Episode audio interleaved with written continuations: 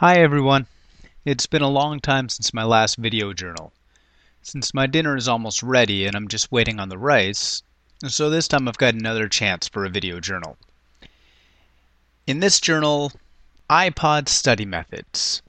How to study with an iPod. Of course, studying with textbooks, comic books, or cartoons is good, but the iPod is a very portable thing. I can take it anywhere. Of course, I can use my iPod to listen to music. Here I can listen to my Korean music, stories, and lessons anywhere. Also, of course, I can use my iPod to watch videos. My Korean subtitled Naruto. I have other videos, but in the other videos, for example, Iris, doesn't have subtitles, so it's a little difficult. And of course, anywhere, this Korean textbook, it's very good, but is it something I want to take everywhere? Very difficult. So here, I've got the same book in P D F format. I can read it anywhere and everywhere.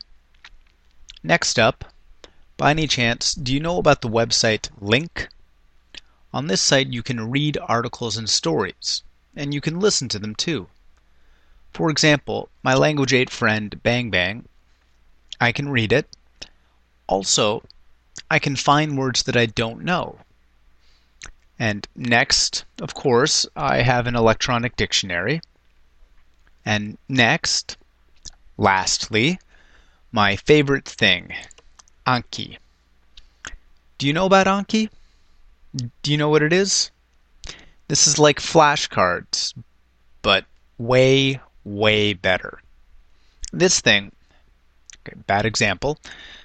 For example, you can see pictures and read and listen to sentences, and afterwards you can select again, hard, good, easy. Anki is my favorite study method. I can't explain it well in this entry, so maybe I'll go into more detail next time. My journal has already gotten too long, and my rice is ready, so I'll end it here. See you next time.